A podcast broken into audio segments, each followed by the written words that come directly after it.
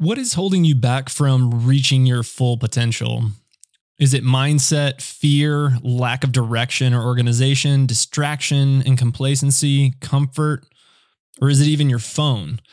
There's so many things in our lives that keep us from living into our fullest potential. So many distractions, so many things that we allow to hold us back from being the people that we really are striving to become. And so today in the episode, we talk all about the things that are holding us back and ways to move beyond those things and to focus on the things that can help propel us into who we want to be.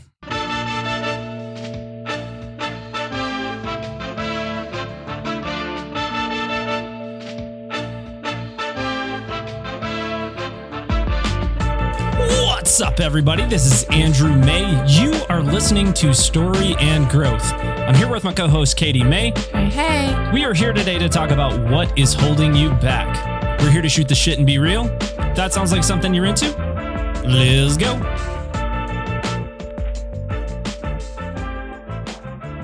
So yeah, we want to talk about things that are holding us back. I think oftentimes in our lives, we have things that just hold us back from being the people we want to be or being our highest self. And we are on a journey to discover our highest self, our best self. And so I think for me, one of the biggest things that holds me back is my mindset.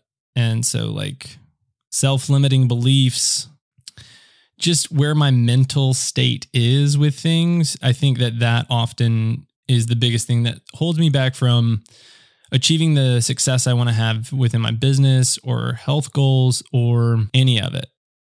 So let's actually talk some practical strategies about how to help with coming up with ways of dealing with what's holding us back. So let's take mindset first. If your mindset is not right and you're really struggling with having a positive, a growth, and abundance mindset, there's so many resources out there. There's a book by Carol Dweck called Mindset. And uh, we had an episode on mindset called Growth versus Fixed Mindset, which is the whole premise of her book.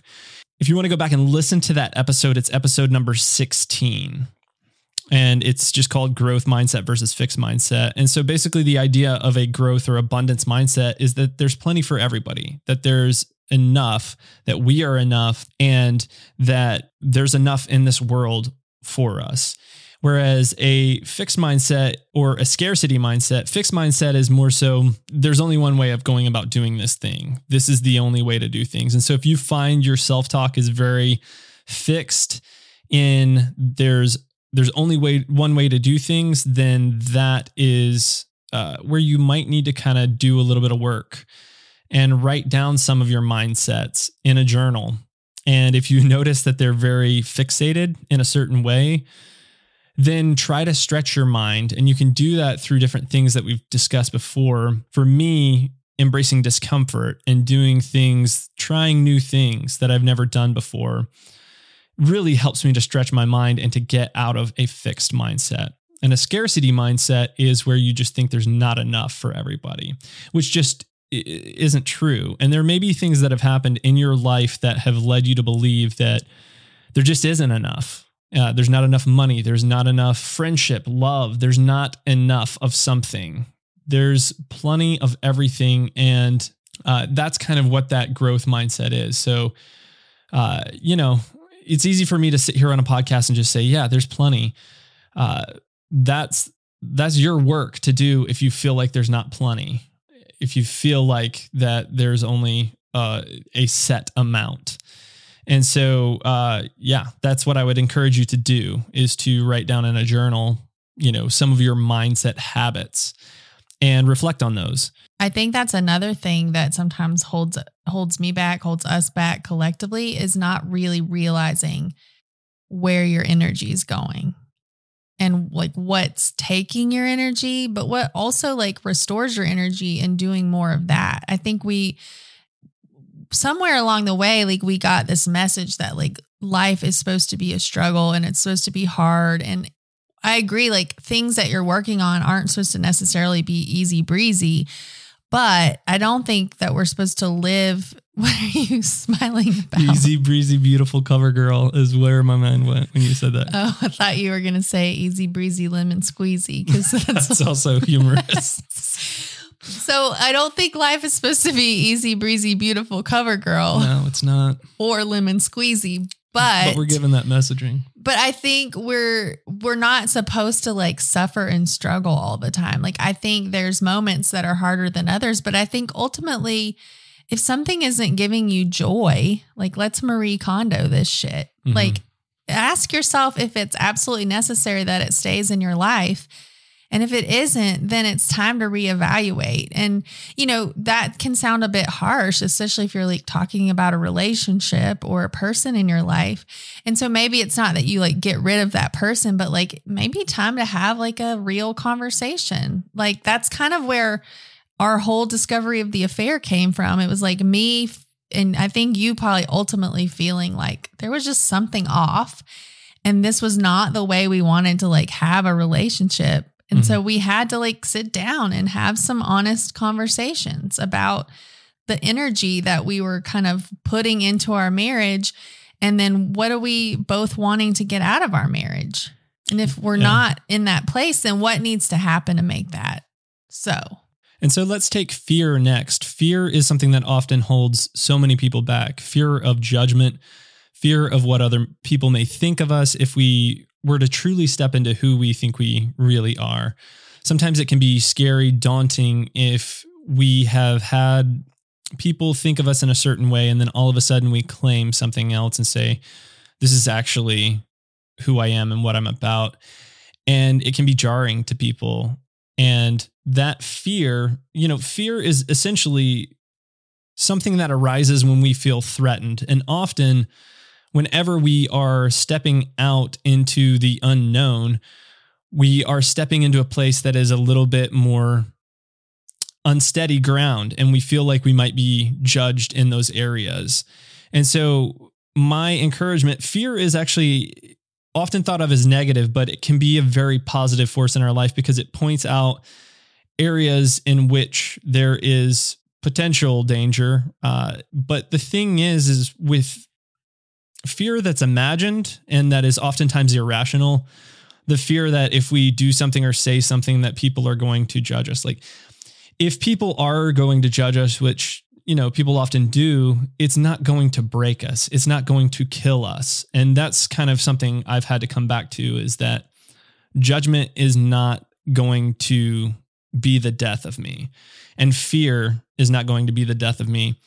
And something to do in the face of fear is grow. Fear is a great place for you to actually grow. And so if you are fearful of either starting a new job or breaking out on your own as an entrepreneur or having a hard conversation with your spouse, fear can really be a indicator of things that you might need to actually do in your life. So pay attention to those fear indicators and those fear motivators, because they are telling you something about yourself. It's it's a primitive thing, and it was there to help us, you know. In the beginning, it was there to help us with fear, helped us to stay alive. And so now it's still there, but it's really pointing us to things that are very important to us that we need to really pay attention to. So again, I encourage you to grab a journal, write down some of those things. We've got some really great episodes on fear if you want to check back on those. Episode thirty-seven was about using your fear as fuel, and episode fifty-eight was us essentially asking each other what our biggest fears are and kind of walking a little bit more in depth through those. And Katie May at Embrace Yourself Whole on Instagram, she does a whole Fuck Fear Friday kind of thing, uh, or uh, Fuck Off Friday is what she does. But sometimes it's like fuck fear. Sometimes it's, you know, uh, when to let go of your fucks and all sorts of fun fuckery over there. So if you're into that, if you were offended by that, then maybe don't check that out. But if you, if that resonated with you, go over and check that out. I think for, for us and a lot of people who have kids, like you sometimes have this excuse in your brain of having kids holds you back. Like if, I mean, we've said this before, like if we didn't have kids, you motherfuckers knew blah, blah, blah. But I think what I've realized is, you know, one, our kids aren't going anywhere. They're here. We created them in this life and they're with us and we love them. And how can we use them as part of our experience and our journey and our adventure and teach them? How can they teach us as we're kind of learning and growing together? I think so often it's like, oh, well, when my kids get to this milestone or this age, then I'll do this or then I'll start this. And I, while I will say, like, we are in kind of a sweet spot. Our kids are five and eight. Oh, yeah. Like early childhood is, it's super draining. It's super hard. And so I, you know, if you would have asked me like three years ago, like what, what do you want to do with your life? I would have been like, I don't even know, because these kids are just draining the life out of me. So I will say, like, we're finally in this spot where I feel like we have a little bit more brain space because they're more independent and they're able to kind of do more. But that being said, I think we've also had to kind of push through some of that, like, limit of, we have kids and we can't do all these things because we have kids. It's like, well, we can, we just have to be more creative. We just have to figure out better processes and systems and ask for help when we need it. And each of us take time, like, to do what we need to do individually as well and make time for that and support the other person to kind of have that space. And so I think for me, that's felt less like a, a something that's holding me back, but only because we've really tried to, like, work through some of that for ourselves. But I hear that come up a lot for people that I work with, moms, you know, other parents. It's like, that's a big reason that they, a lot of times people don't want to do the thing that they're wanting to do. 'Cause they're like, well, I have kids and it's just too blah, blah, blah. Yeah. Kids can be a big one. And so maybe for you, it's not kids, maybe it's something else. So if a lack of direction, organization, or purpose, any of that is holding you back, you're going to feel like I'm beating a dead horse. But what I would say is to get a journal. If you don't have a journal, go buy one or just find a piece of paper. But I really think a journal is great because it's going to encourage you to keep going back to it and writing down more things in it.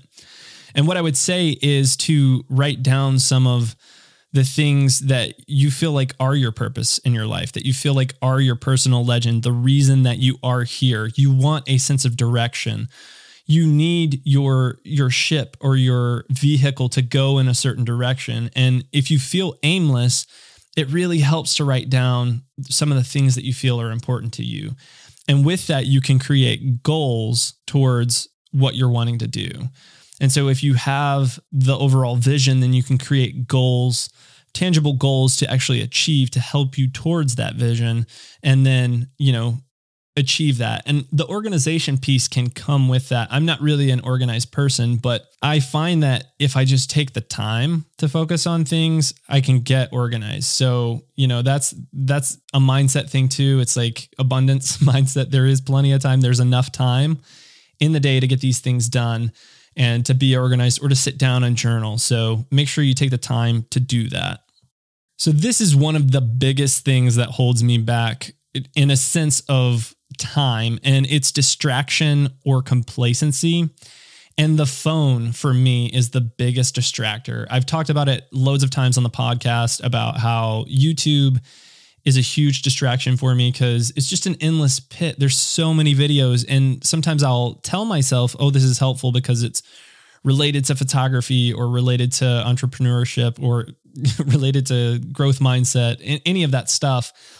And what I also realize, if you're constantly consuming, you're not creating. And so for me, that's a problem. If I'm not creating, if I'm not making content or just being a creator in general, because that's part of what my purpose is, then I don't feel in alignment. And so if distraction is something for you, I would figure out the ways in which you're distracted. If social media is a big problem for you and a big distraction, maybe making those apps harder to access or having like specific screen time or rules that you have for yourself that you don't break. So not having, if, if you get on Facebook or Instagram or TikTok or any of those socials at night, you know, right around bedtime and it, it cuts into your sleep, or you just like spend that last thirty minutes, an hour of your day on social, And that can create anxiety before you go to bed too, which is not great. But I would suggest just not having your phone in your room. So charge it in another room for the night, and then you don't have to worry about it. Or for me, uh, something that is helpful, but it's it's also tricky, is to, during the workday, not have my phone in the room when I'm working very intently on something. Because what happens is, as soon as you get distracted, your mind kind of is diverted. And so your attention is not full. It's, you know, essentially like splitting. So even just seeing the notification, your mind is already moved over into a different direction of, of thought process. And so for me, just not having notifications turned on is so helpful. I, I know it probably drives my family nuts, because I'll have like, you know, three hundred messages not, not looked at, text messages or mail. Like, it's almost embarrassing, but at the same time, it's a protective measure for me. And as far as complacency is concerned, I would take a page out of Katie's book, which she always says to move your damn feet. And what she means by that is basically, if you're feeling complacent or just not right, get up and walk and move your body and get outside. And if it's raining outside, take an umbrella. Don't come up with excuses, or don't allow excuses for yourself to not get your body moving or yourself moving. Pick up the phone. I know we just talked about not picking up the phone, but pick up the phone and call a friend and say, hey, I'm just like so unmotivated today. I had a buddy tell me the other day that he just was feeling really like in a hamster wheel, and like he was just kind of uh, living Groundhog Day, basically just the same day over and over, and not really growing and moving and doing the things that he wanted to do. And when he told me that, I instantly felt better about myself, because I feel like that so often. And not that he was down, it made me feel like I could be built up, but it just made me feel like I wasn't alone in that thought. Because we see on social media so often, everybody else seems to be killing it. Everybody's doing so well. They've got the best bodies or the most followers or all the things that it seems like are going to make you feel more successful or feel more whole in this world and in this life. And it's just not true. It's a lie. And everybody struggles. Everybody has insecurities, and it's helpful to reach out to others and say, hey, I'm feeling complacent. I'm feeling down. Can you help me? And the thing is, is when we know that our friends are feeling that way as well, we can build each other up. And so that's the beauty of friendship. So reach out to your friends, reach out to your spouse. It may take a little vulnerability to just say, hey, I know it's spring and I'm supposed to be feeling better as we move into summer, and, you know, things are starting, starting to open back up, but I'm just feeling off and down. And, you know, I, I imagine if it's a good friend that they will be more than happy to be supportive of you in that time. So for comfort, if we move on to comfort, comfort is one of those things that can be a killer. It's nice to feel comfortable and to take rest and to take breaks and do things that really make you feel rested. But comfort itself is something that will keep you in place, because comfort is safe, and comfort makes you feel like you don't really have to worry about anything. And so our bodies and our minds love comfort. But one of my values, one of the values of Allegory and Elm, Story and Growth, all of it, is to embrace discomfort. And we had an episode with the Fools in Love podcast, episode number thirteen, where we interviewed them and we talk all about embracing discomfort. It's a great one. Go back and check it out.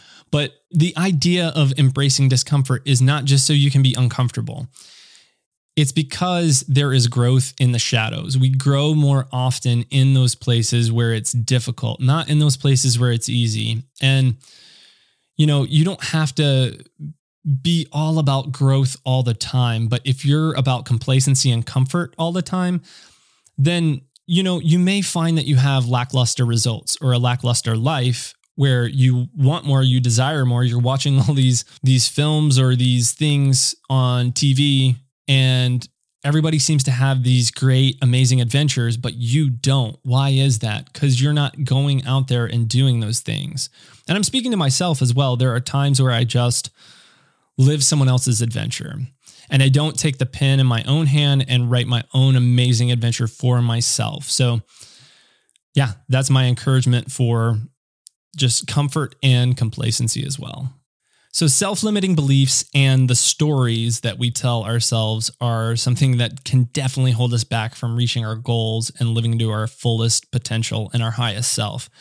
And self-limiting beliefs are those things that we say, oh, I that's for other people, that's not for me. And we give away our agency to others, and we don't allow ourselves the ability to do something because we've already in our mind determined that it's not possible.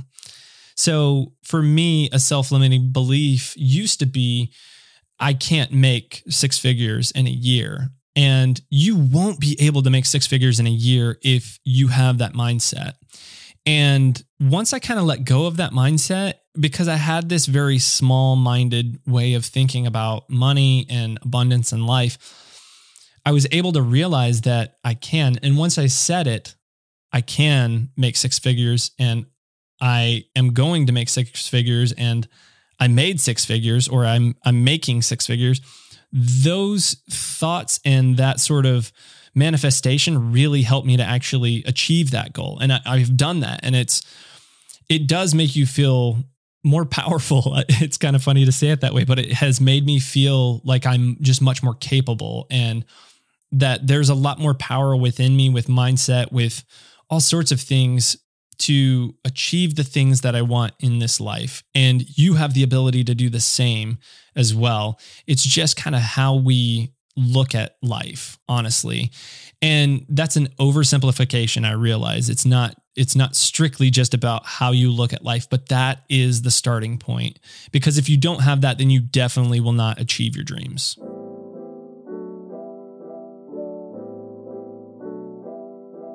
I think sometimes for me, when resistance comes in, I, I do tend to cave a little bit too easily instead of persevering through what that resistance is. So like if I'm really crushing it towards a, a monetary goal, and then there's some shit that comes along that's like, ah, fuck, that kind of derails it a little bit or makes me rethink like what, what's going wrong. Um, I think that that sometimes can really hold me back, or I just, you know, like I said, I can tend to step back into more of excuses as opposed mm-hmm. to like, what solution can I come up with for, to, to answer this problem? Right. Like you get kind of stuck in that story of, of excuse rather than really trying to be the author of your own story and say, no, I'm not going to buy this excuse anymore. I'm not going to let myself believe this anymore. Here's what I'm actually going to believe. This is the story I actually want to write, that I do have a, a body that I'm proud of and I feel good in, and that I do, you know, have abundance and, you know, create this life for myself, essentially, that I can envision, but I actually can make it happen. And mm-hmm. I think for a lot of people, belief in themselves holds them back. Like they, they don't have a belief in themselves, in themselves. And stories, stories goes right along with self-limiting beliefs. So we can tell ourselves stories about who we are, or we can tell ourselves stories about who other people are and judge them and say, oh, this person is an asshole. And we sort of box them into that assholeness. And what we don't realize is that we're, we're boxing ourselves out of having a relationship with that person or getting to know that person more, because we're saying that they are a certain thing. We have labeled them in that way. That's their story and we are sticking to it. But if we can take off those labels and not believe every story that comes into our brain, then we can really be in community more and Uh, connect with other human beings more. And so a story I used to tell myself, and Katie has done this as well, is we're not readers. I'm not a reader. It's something our daughter told us. She's not a reader, but she's reading like crazy right now. And it's something I've become, I've had more of an appetite for reading, for knowledge, for gaining and growing. And so has Katie. She, she she'll have like five or six books at a time Uh, in a bag. And I'm like, are you reading all of those? And she's in various places and all these different books. And I'm much more of a, I got to read one book at a time kind of person, but it doesn't matter how you consume. It's just don't tell yourself stories about yourself and about who you are. Like, I'm not an athlete. I'm uh, not fit. I'm, you know, fill in the blank for you, whatever story you find that you tell yourself, especially if you feel like it's a negative story, and it, it may not necessarily be true. So question those stories that you are telling yourself about who and what you are. So in reality, there are so many things that try to hold us back from us being who we want to really be and us living into our fullest potential and into our highest self. And so this episode is a big encouragement for us to just take a pause, slow down a little bit, and kind of assess what we want for our life and how we want to achieve our biggest goals. And so make huge goals, make massive goals for yourself. I, my mentor, he says, make unrealistic goals for yourself. And I really love that and respect that, because when you reach for what's impossible, even if you come short of that, you're going to far exceed what you would have done if you had just set a realistic expectation or a realistic goal for yourself. So reach for the unreachable, reach for the unattainable, and go out there and kick some ass. Thanks so much for listening. Your story matters. Cheers. If you are continuing to dig these episodes, you can write us a review at Apple Podcasts and let us know what you think of the show. If you want to pick up some of our merch, you can do so at allegory and elm dot com slash shop. You can get a Shoot the Shit and Be Real hat or a Tri-Blend shirt. If you want to connect with us on Instagram, Katie is at Embrace Yourself Whole. Andrew is at Allegory and Elm. Thanks so much for listening. Your story matters. Cheers.